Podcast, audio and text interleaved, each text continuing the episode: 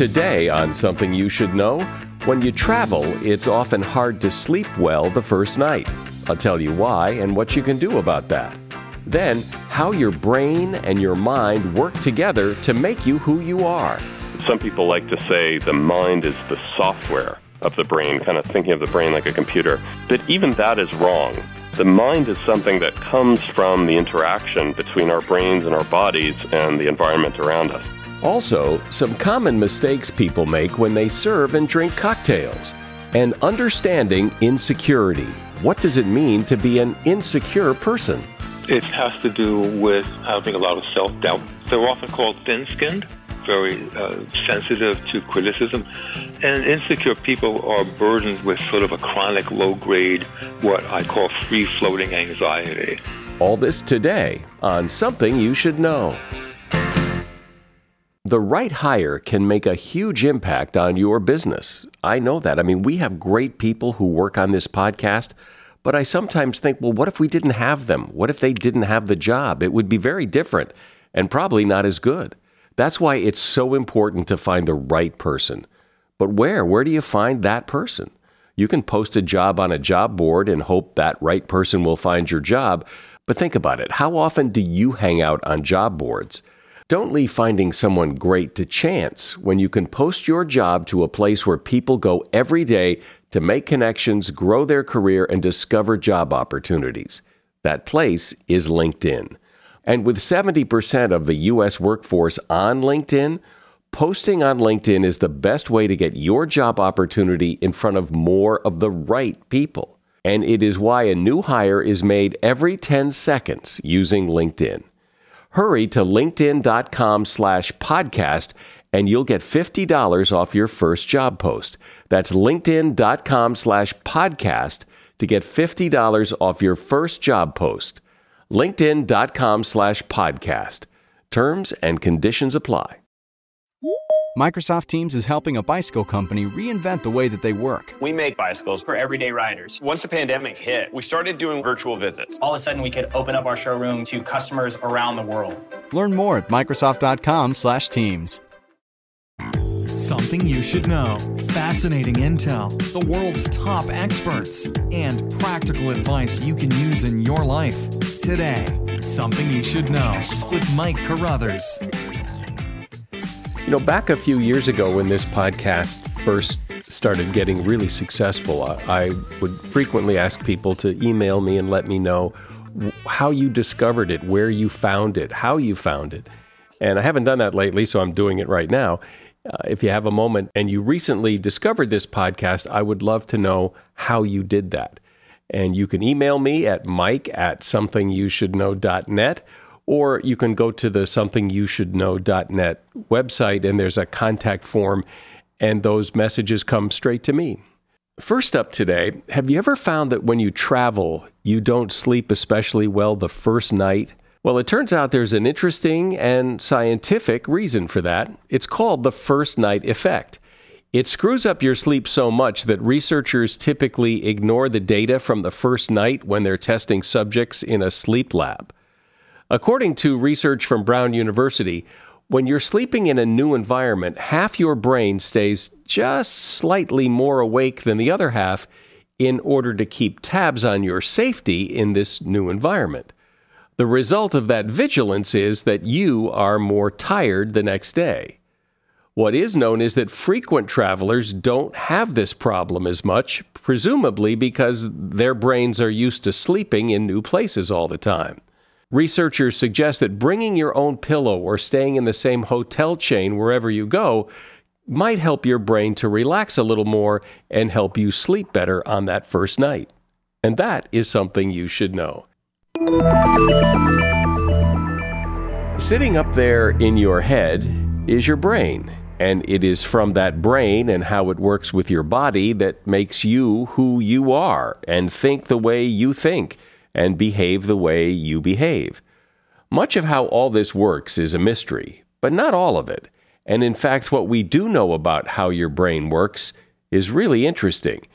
Here to reveal some of that is Alan Jasanoff. Alan is a professor at the McGovern Institute for Brain Research at MIT, and he is author of the book, The Biological Mind how brain, body, and environment collaborate to make us who we are. Hi, James. Welcome. Uh, hi, Mike. Thanks so much for having me on. So, I imagine that a lot of what people assume about the brain and how it works and how it interacts with the body and all that is probably uh, not accurate. So, so how does this all work as best we know? So, a, a, lot of people think of the brain as the command center of our bodies, as the thing that sort of gives us our individuality, and uh, the thing where our memories are stored, the place in us um, that controls what we do. And I actually argue against that view of the brain, which I think is, is, is actually increasingly dominant. The brain is a really important part of our body that integrates, that takes in stimuli from around us, the things we experience in the world, and also what's going on in our body. And it kind of governs or, or guides our behavior based on that input. But it's almost like a very complex form of thermostat, something that, you know, reacts to what's going on around us. And so then what is the mind? How is that different from the brain? Is a, is the mind part of the brain? Is the mind well, I mean, are they the same thing? Uh, no.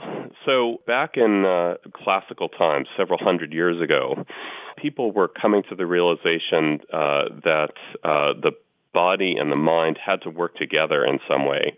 But they really didn't know how that happened. And so uh, a famous philosopher called Rene Descartes gave us this idea that, well, the mind interacts with the body through the brain. It kind of pulls strings, as it were, on the body, acting through the brain, but that it's distinct from the brain. Now, more recently, we've come to the realization that, well, there's no mind outside the brain that's pulling strings there's only physical matter. There's only the stuff that comes into us and the stuff that comes out to us. And many people have responded to that realization by suggesting that, well, our minds are the same as our brains, or some people like to say the mind is the software of the brain, kind of thinking of the brain like a computer.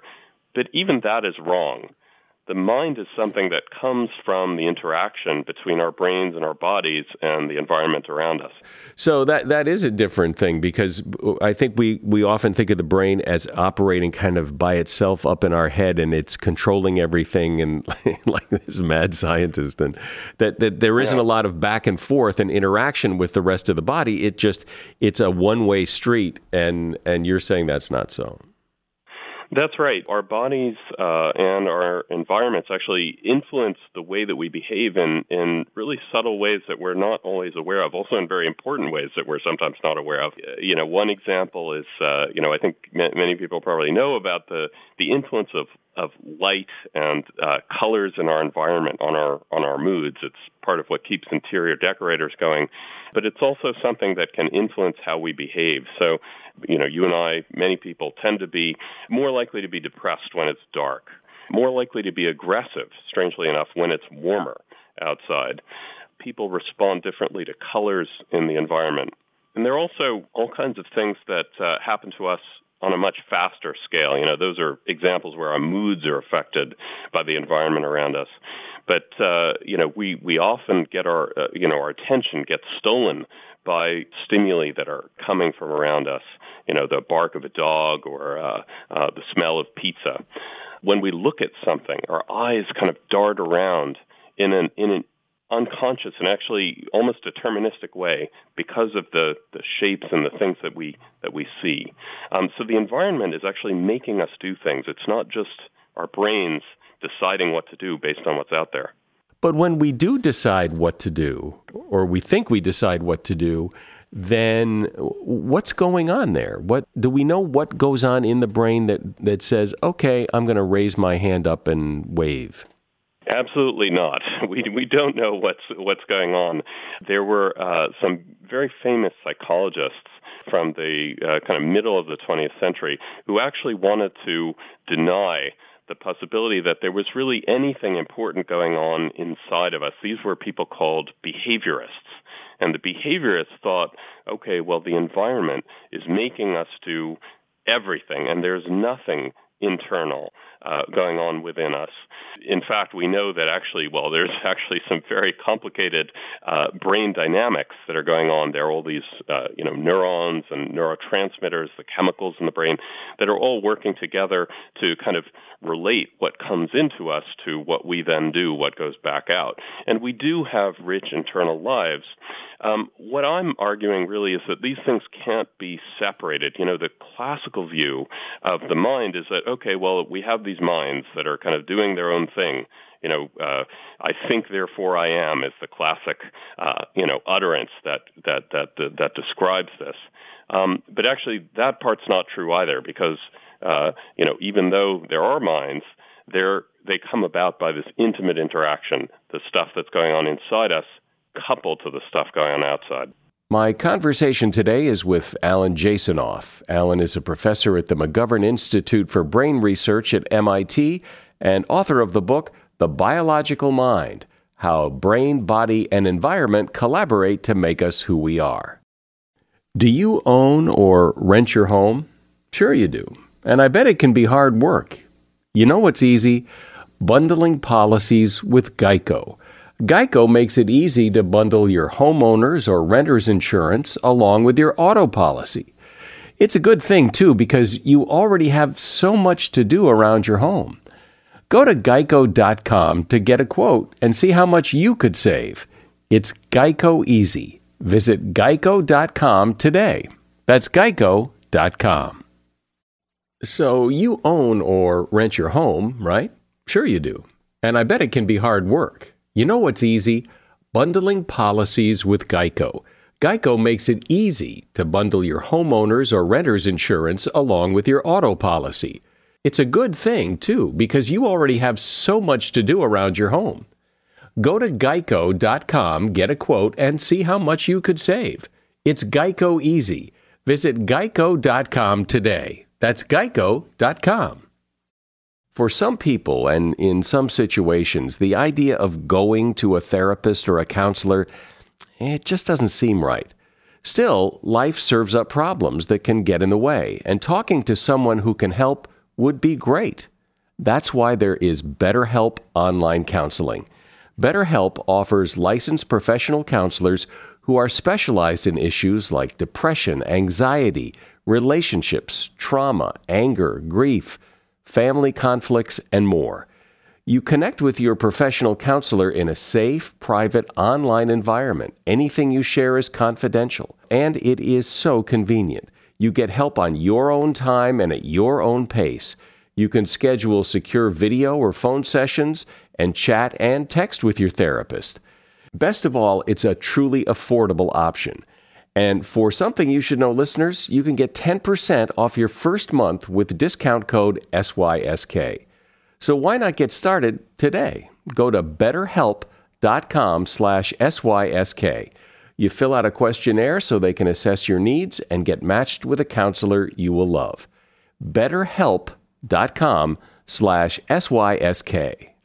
So, Alan, if you were to take people's brains out of their head and put them on a shelf, they'd all look more or less the same. So, what is it in there that makes individuals who they are when, f- from a distance anyway, they all look like we all should be the same?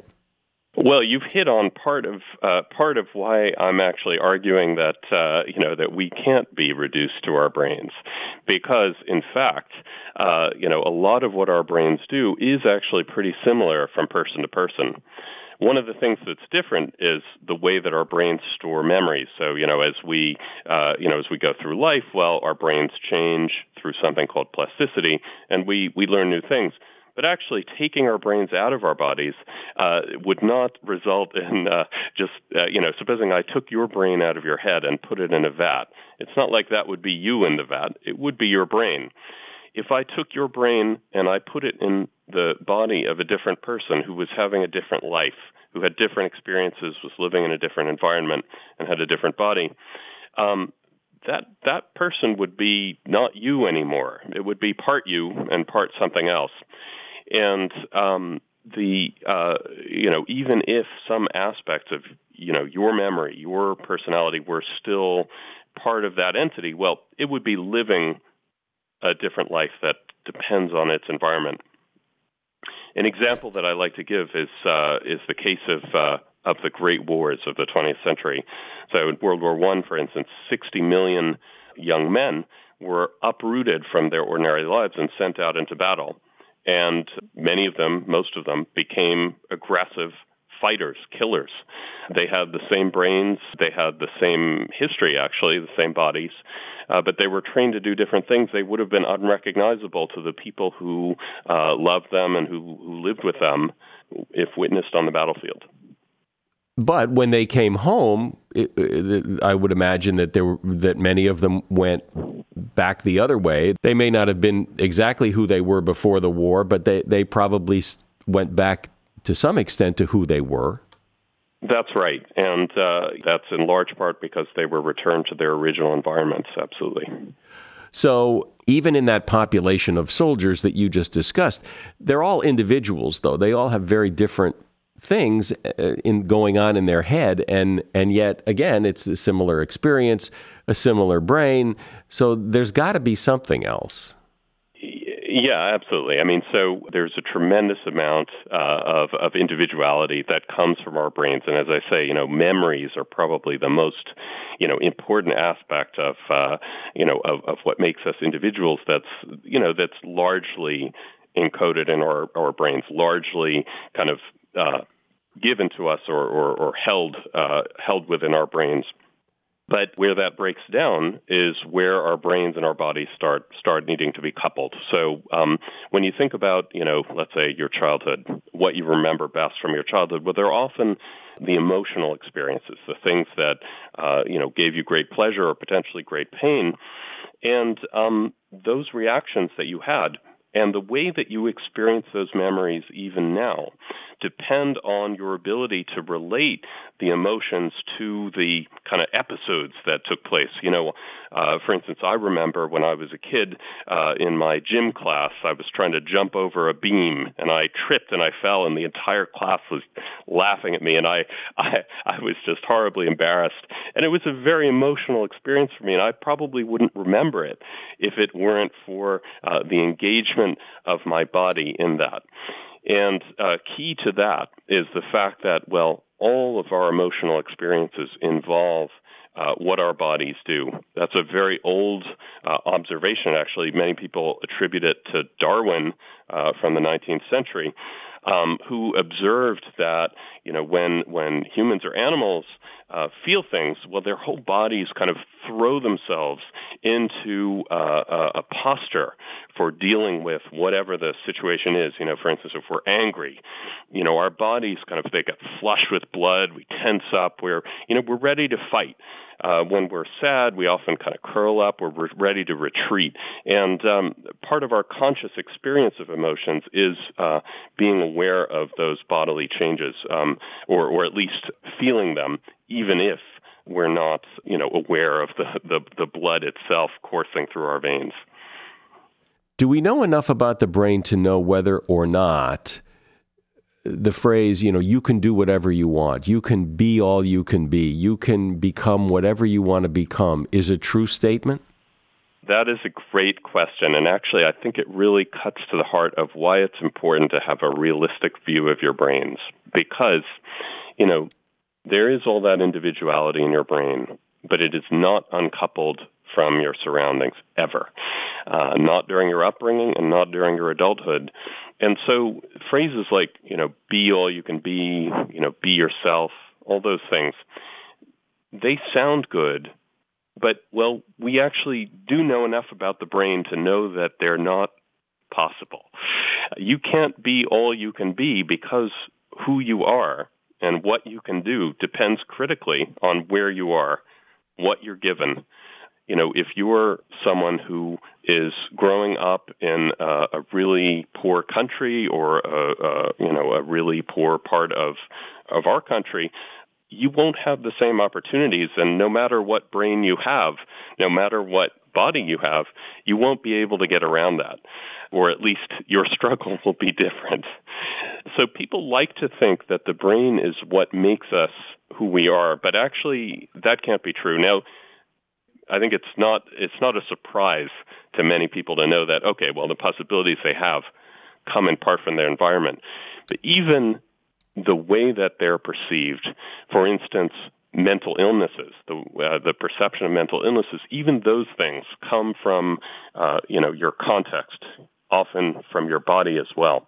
You know, a lot of people these days like to say that well, mental illness comes from the brain, that it's uh, that mental illness is brain disease, but you know that's simply not true.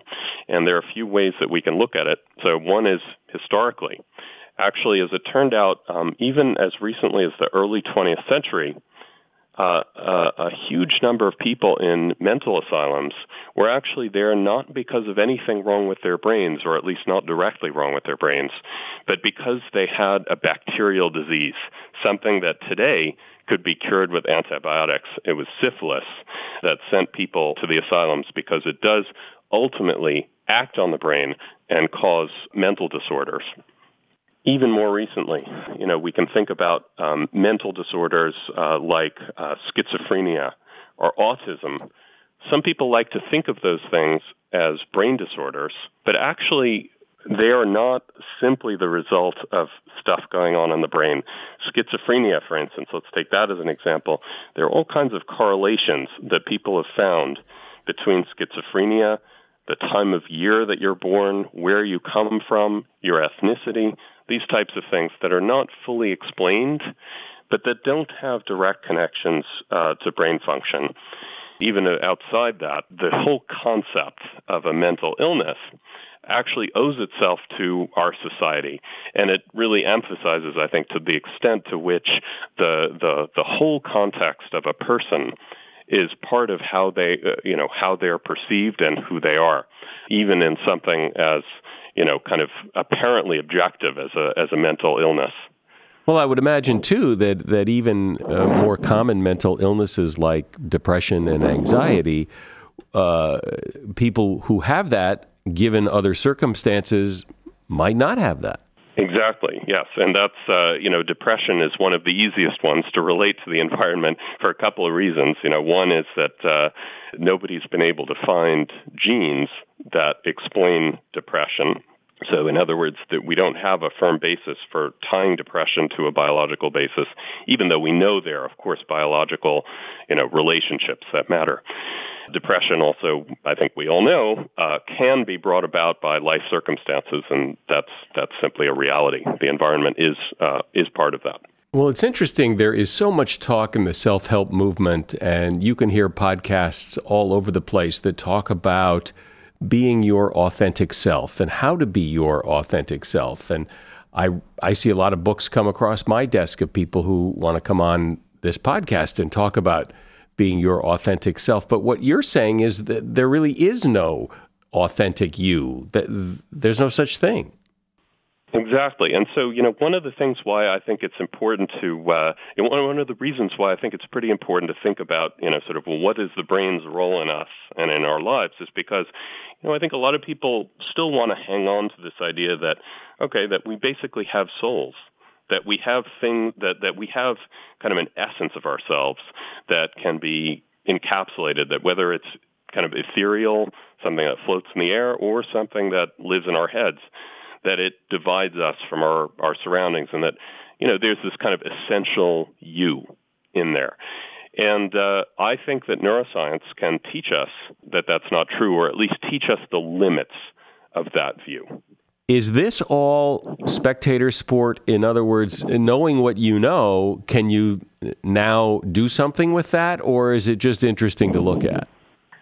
Yeah, I think one of the really important practical consequences is is actually about empathy. Uh, you know, you asked me a moment ago, well, what would it, you know what would happen if I took my brain out of my body, or uh, you know, would that would that be me there? Um, and I think the the the the uh, realization that the brain removed from its body, your brain removed from its body, is is very much like my brain removed from its body.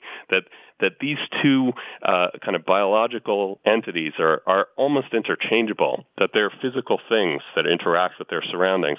I think that realization can help us be more understanding of what it would be like to be in another person's context The second really practical consequence, I think, is is about the understanding of mental illness. The understanding that, well, mental illnesses are not just brain disorders.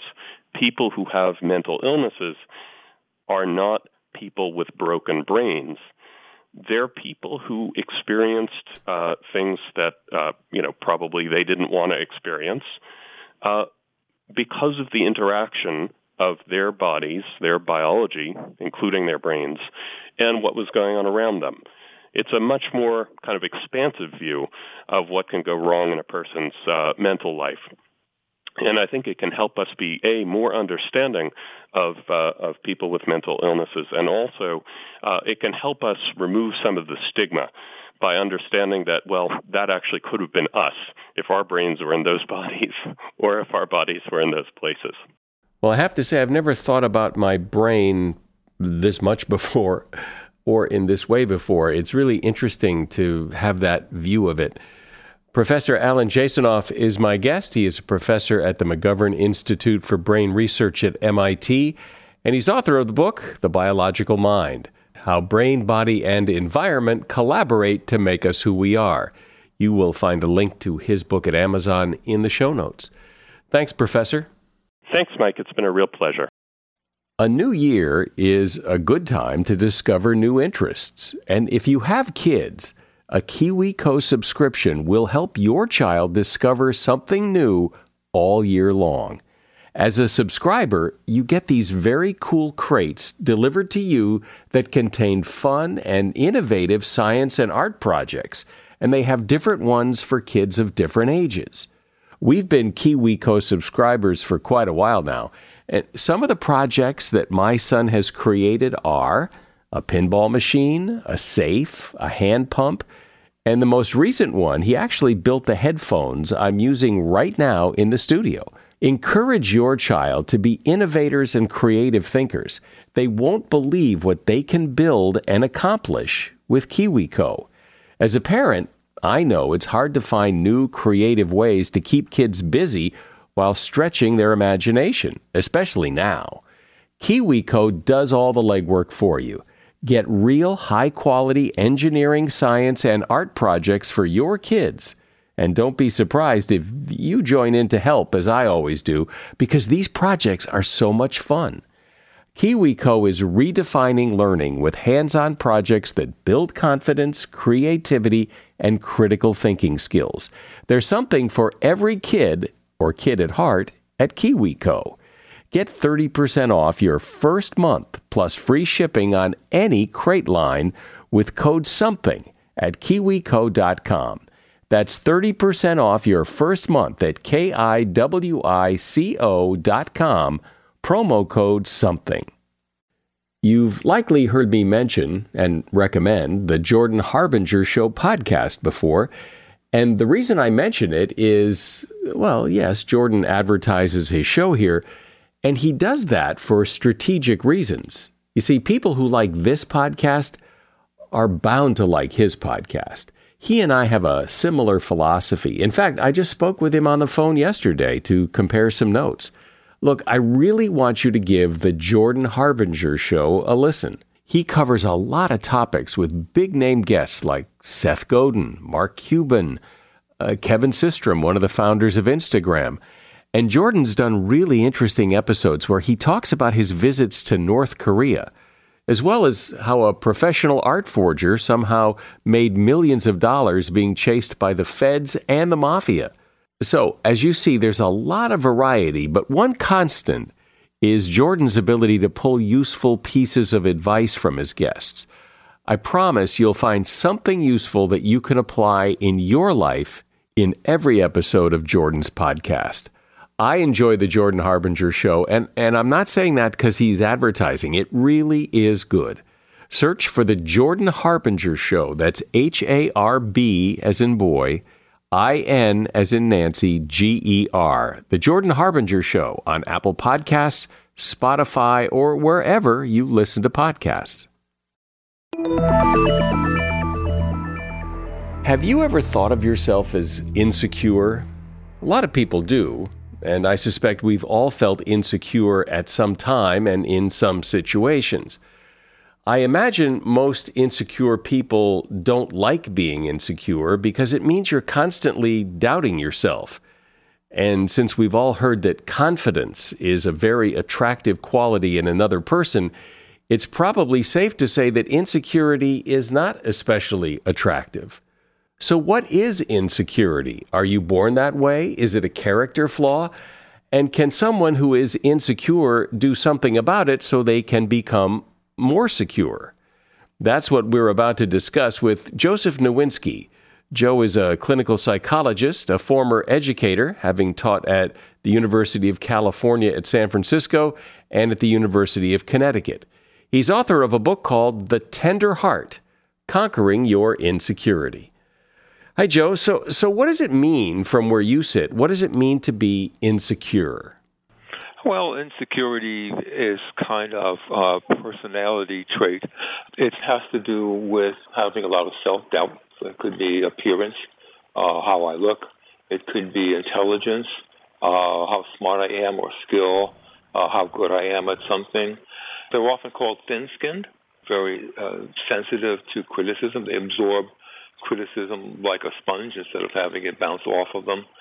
They're often second guessing themselves about decisions they make. Was that the right thing to do uh, or not? So they're often obsessed about that.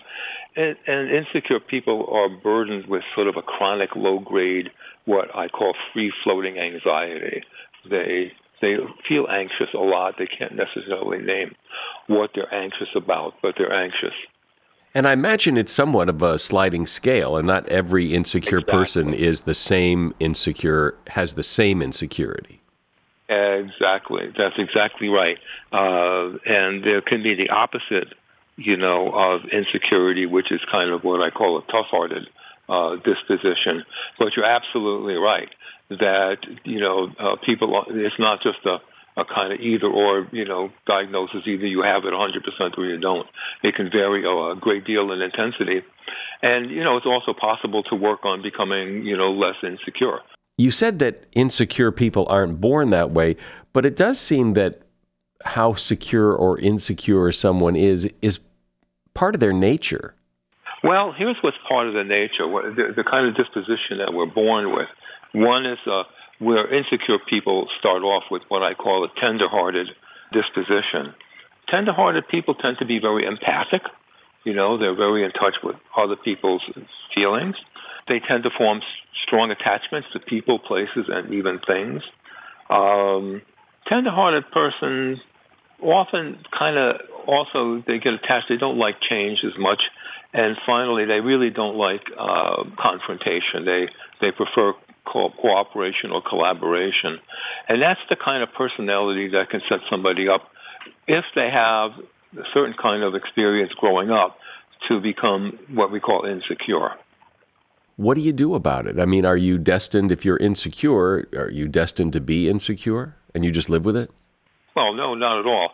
But what happens if you're born tender-hearted, you know, and you tend to be empathic, and if you have certain kind of experience growing up, and typically what I find most often uh, leads insecurity is having, say, parents who are emotionally detached and you can't really connect with them very well.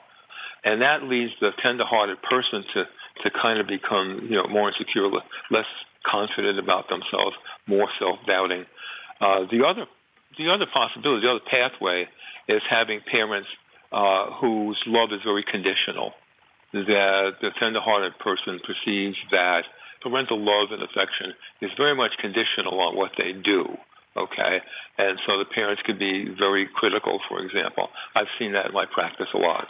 Uh, parents who are very critical, and uh, the tender-hearted person again absorbs. It doesn't bounce off of them like, a, say, a tough-hearted person. Uh, the, the very tender-hearted person, it kind of absorbs all that and then starts self-doubting themselves as they as they get to be an adult. Just one quick example: the, the insecure guy uh, may have a date and tell me that it went very well, and he he thinks you know, was, that they both had a good time. And then two days later, he starts to kind of comb over the date, looking for things that went wrong, looking for things why the woman wouldn't like him, and then he starts to self-doubt about whether he should call and ask for a second date. So that's an example of how that insecurity operates.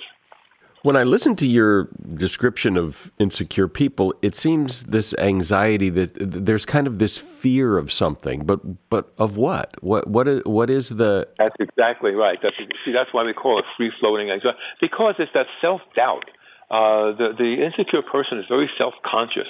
Uh, they can't walk into a room full of people without feeling very self conscious that everyone's looking at them. And what do they fear? they can sometimes hard for them to name. Uh, it's that maybe the way I look, maybe uh, maybe I'm saying something stupid, um, you know that sort of thing. But they have that self consciousness uh, about themselves, and that's because they're always and always vigilant for rejection. Uh, they'll be looking around the room and and thinking, I think that person that person like I don't think that person likes me, or I think that person looked at me and frowned. So you see what I'm saying? They they kind of bring that into the situation uh, you know, with them. Does it tend to be situational? Can insecure people be in situations where they're very secure, but in other situations they're very insecure? Yes, the answer to that is yes, depending on on exactly on that situation. I've worked with uh, insecure people who, for example, uh, may be very smart and talented, and in a work environment, uh, they can function best of all. Okay, and they can they, they can you know do very well, say in a work environment, but in a social or relationship environment, uh, they may not do very well at all. That said, the fact that they, they are insecure usually means that even if they function well in the work environment, if they don't if they don't have insight into their insecurity and they don't try to work on it, then they still might not achieve as much as they as they possibly could. And to work on it means to do what? First, it begins with insight. I think, first of all, try to understand your, your native disposition. How tenderhearted are you? And that's not a bad thing, okay? Uh, sometimes people feel like it's a bad thing to be thin-skinned or, I mean, to be tenderhearted, to be empathic, but it isn't. Uh, it, it isn't at all. But then you need to take a look at how, what's your native disposition, you know, that you're born with. And then what was your experience growing up? You know, looking at those two things together you know, how insecure do you think that might have made you growing up? Do you think that you were sort of moderately insecure, like you, you know, you really had trouble in high school connecting with people, you really didn't date because you had a lot of insecurity about yourself. So it begins with insight, okay? And once you you sort of have that insight, you can start to backpedal, if you will. You can start to sort of uh, reevaluate yourself in social situations. One thing that I tell people, for example, is that if they're insecure and they go into a social situation, I tell them, you're very self-conscious about yourself, but other people don't have x-ray vision. Nobody in the room has x-ray vision. They don't know that you're anxious. They don't know that you worry about how you look. They only see what they see. So one of the ways to uh, work on the insecurity is to kind of try on, if you will, a different role smile a little bit more. Again, you know, start a little bit of a conversation, keeping in mind that those people have no idea that you may be secretly anxious or worried about yourself. And that often has an effect of freeing people up a little bit because they think that everyone else sees what they feel. You know what I mean? They, everyone else knows that they doubt the way they look or doubt how smart they are uh, or how good they can have a conversation and so forth. It's one thing to know that intellectually, that people can't see inside your head and know you're anxious and all that. It's one thing to know that as a fact, but it's quite another thing to uh, incorporate that into your mind and make that part of who you are and, and truly believe it. Well, you're right. And as a therapist, I tell my, I always tell my insecure patients, it is easy for me to say it's going to be hard for you to do. And, but we work on it and we work on it. And and you know, a person can work on it by themselves without a therapist. Uh, sometimes it helps to have a therapist or counselor, though, because then you can process these experiences.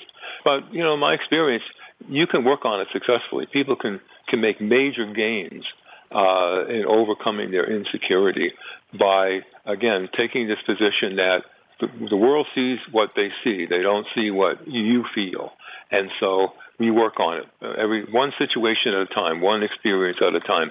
But people can make amazing progress if they do that. I love that. The world sees what they see, not what you feel. That's that's that's it. That's right there. Exactly. They don't see that that you're anxious, you're self-conscious.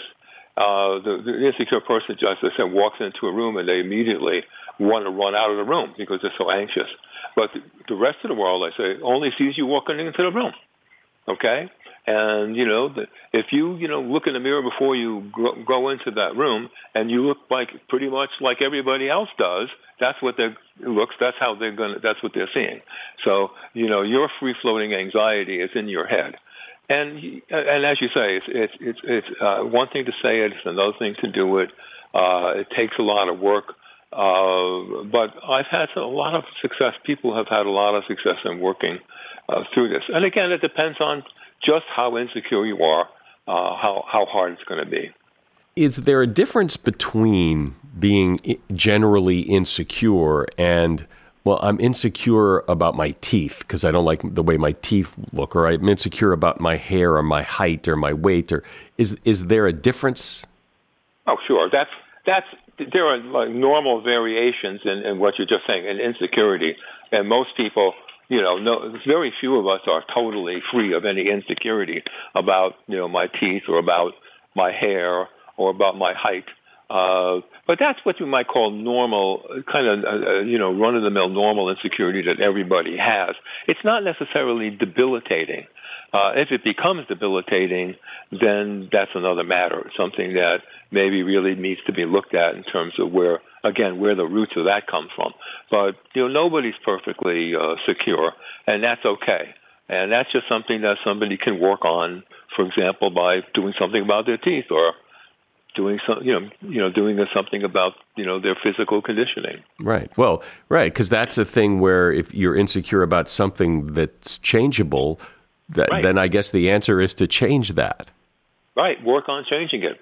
Exactly. But that's sort of in, in the realm of normal insecurity. Have you ever seen, though, someone who was really insecure go through this process of, of, of working on it and come out the other end as like super duper secure? Or are you always going to have some of that? Is it always going to be tugging at you a little bit?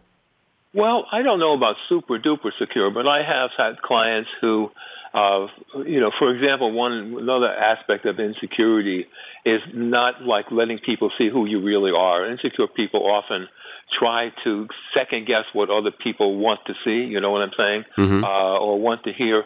So they tend to be not authentic. Uh, but I've seen some insecure people make major strides on becoming more authentic, on letting people see who they really are, what they really think about something, what they really feel about something. And once they start to make a little bit of change in that direction, it become, can become a really major breakthrough. And they can come back and talk to me about how much better they feel about themselves now that they go to work and they, you know, let people know, you know, how they really feel about something, what they really think about something. And uh, so yeah, they can make major, major strides. It can also affect that second guessing about themselves. Once they start to feel that they can reveal who they are, uh, they can start to make some major decisions about their career, for example, or you know what, the, how you know how they want to live their lives, what kind of things they want to get involved in, uh, things that they were just too insecure to try before. It's always interested me that when people have a, a behavior like that or a, or a way of thinking, you know, often in evolution. Eh, these things serve a purpose if you dig deep in and deep back enough. Yep. Yep. What what purpose could being insecure serve? Because it it it seems it, it seems to be a problem more than it's a solution. Well, I don't. I'm not sure that that insecurity serves a purpose, but being tenderhearted, as we talked about, does. It's good to be empathic uh, you know, it's good to be able to be in touch with other people's feelings as opposed to a real tough-hearted person who's only in touch with their own feelings. They only know how they feel. They don't know how you feel. So a tender-hearted pers- people tend to be empathic. They are often very thoughtful and reflective. They often tend to be somewhat artistic and creative. So that is very functional in society. So being a tender-hearted person. But when it gets converted into insecurity, at that point, I, you know, it's not really very functional. Right. Yeah. Well, and then there is, as we said in the beginning, there is that that scale. Some people are a little insecure, right. and some people are really insecure. Exactly, and some people are extraordinarily tenderhearted, extraordinarily empathic, and so they could be vulnerable. I mean, because they could also, if they're in an environment that's where uh, love is very conditional or they're constantly criticized, uh, they're very vulnerable to becoming insecure, self-doubting. Uh, and but some people are sort of moderately tender-hearted, and they're all, in that case they may be less affected by that. But again, being tender-hearted itself serves a function in society, but you know when it turns into insecurity, it isn't. Can you be tender-hearted and secure? Absolutely. I mean, I've seen you know tender-hearted people who are raised in a very loving, emotionally available family uh, where they are accepted and you know where it's it's it's valued to be empathic, for example. It's imba- it's valued to be thoughtful and reflective.